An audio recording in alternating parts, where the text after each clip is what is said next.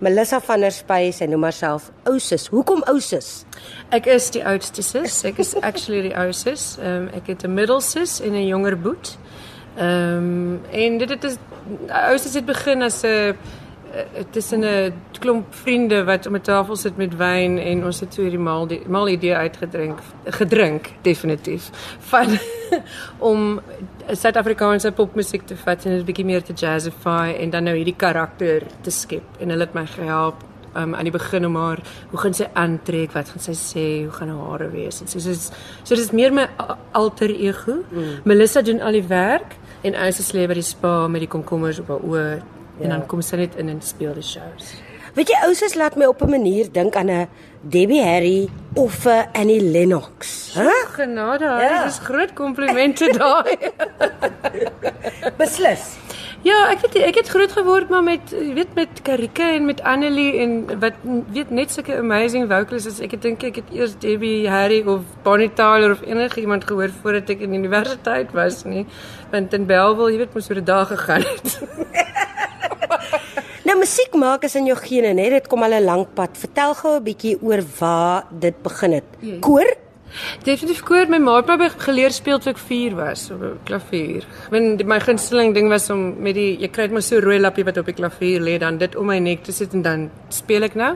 Ag en ek het dit dit uh dit my net gegryp en daarmee aangegaan en toe die singery was ook altyd daar en toe ek toe was ek hoërskool Bellville toe wat 'n ongelooflike musiekdepartement en drama departement en kunstdepartement gehad het. Herman van der Westhuizen was mm. daar. Jy weet al die al die greats van die industrie is daar.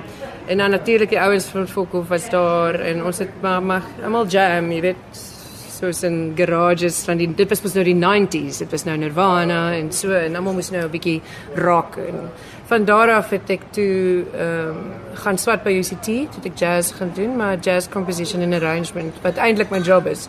Ek is nie ek geniet dit meer om agter die skerms te wees as om op die verhoog te wees. Ehm uh, maar ouers gee my die geleentheid om mal, my mallerigheid bloot te stel res van die wêreld. Dis eintlik ook jou ken as op die agtergrond, die, die begeleiding en dan bietjie agtergrond sanger en dan het ek jou op een kunstefees gehoor jazz sing. Dit is agterna na al die ja, shows. Ja, laat aan daai ja. daar by die kliphuis en. Daai goeters, ja.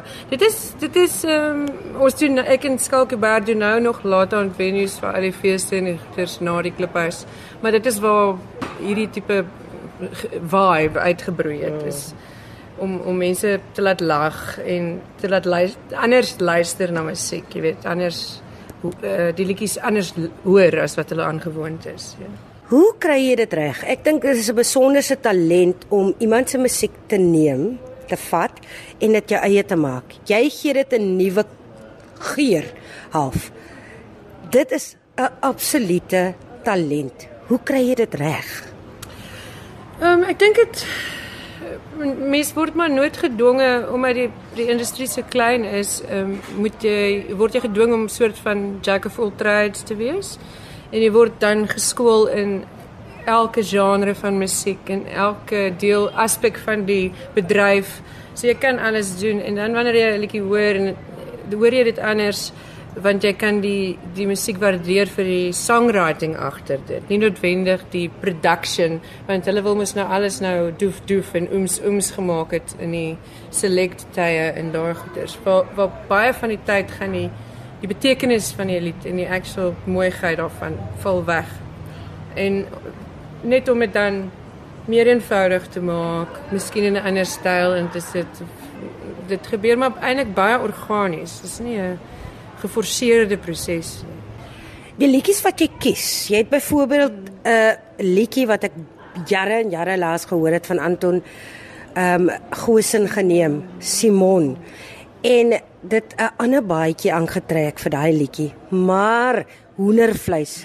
Hoe, hoe hoe hoe kies jy wat jy gaan doen? Kyk, die ding is mos soos jy sê, ek werk agter die skerms. Ek het vir 'n paar jaar lank saam met Anton gegig en op Simon het dan was dit hy op gitaar en ek op die klavier en hy het altyd vir 'n verskriklike lang klavier solo daarin gegee.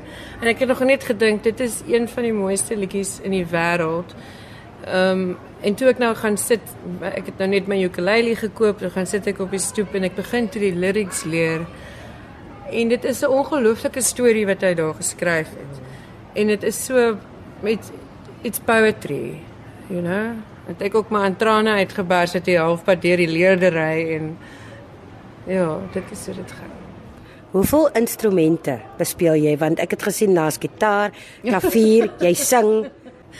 Ja, ek het ek tel so elke paar jaar en kom maar iets oor my pad wat my nou gryp en uh dis meestal maar klavier sal ek sê is die een wat ek 10 uit 10 kan speel. Die res is almal so 2 en 'n half na 3. maar hulle is nou op die oomblik die die ukulele wat nou nog op 1 uit 10 is en die trekklavier wat ek miskien al so 4 uit 10 kan speel. Dis maar die my myn dinge wat ek doen. Maar meeste van die tyd is ek in die studio besig om vir ander mense albums te maak en musiek te skryf. Dis my eintlike passion. Ons gesels oor jou oor jou album Ousus Boeretroos. Ja, Boeretroos was gemaak in 2010, 12 en dit het nou al die treffers op van uh, speeltjie van Bobby en kaptein van Kurt en so gaan dit aan. Maar maar die beste kompliment wat ek gekry het oor die album se want dit al die al die liedjies is was nou met 'n nuwe baadjie. Soos jy gesê het, baie mooi 'n nuwe baadjie aangetrek. Was uh, Koos kom by sy huisie by die see En ehm um, toe ek het nou vir Koos stuur om net te hoor of hy alright is om mee voor dit op die album sit te sê hy vir my ou sy het sopas sy grys dag na pink verander. Dis absoluut fantasties. Wat luister jy self? Van waar kry jy jou inspirasie? Want kyk, jy kan jazz sing, jy kan enigiets eintlik sing. So jy is 'n mens wat mens eintlik nie in 'n boksie kan sit nie. Wel, ek ek ehm um, luister baie wyd. Ek enigiets wat lekker is. Ek twee weke terug was my gunsteling liedjie I can't feel my face when I'm with you. Dan sê ek net, jy weet, super gelukkig. Weet en dan twee weke later is dit een of ander skandinawiese jazz wat jy half deur jou polse wil kou as jy dit luister. So dit eh, ek weet nie, ek is net ek dink baie gelukkig um, gewees in my afgelope 15 jaar van agter die skerms werk om blootgestel te wees aan so baie goeie dat 'n mens verwysingsraamwerk so groot kan wees dat jy nie you don't judge anything, you know. Waar jy nou met Ousus? Mm.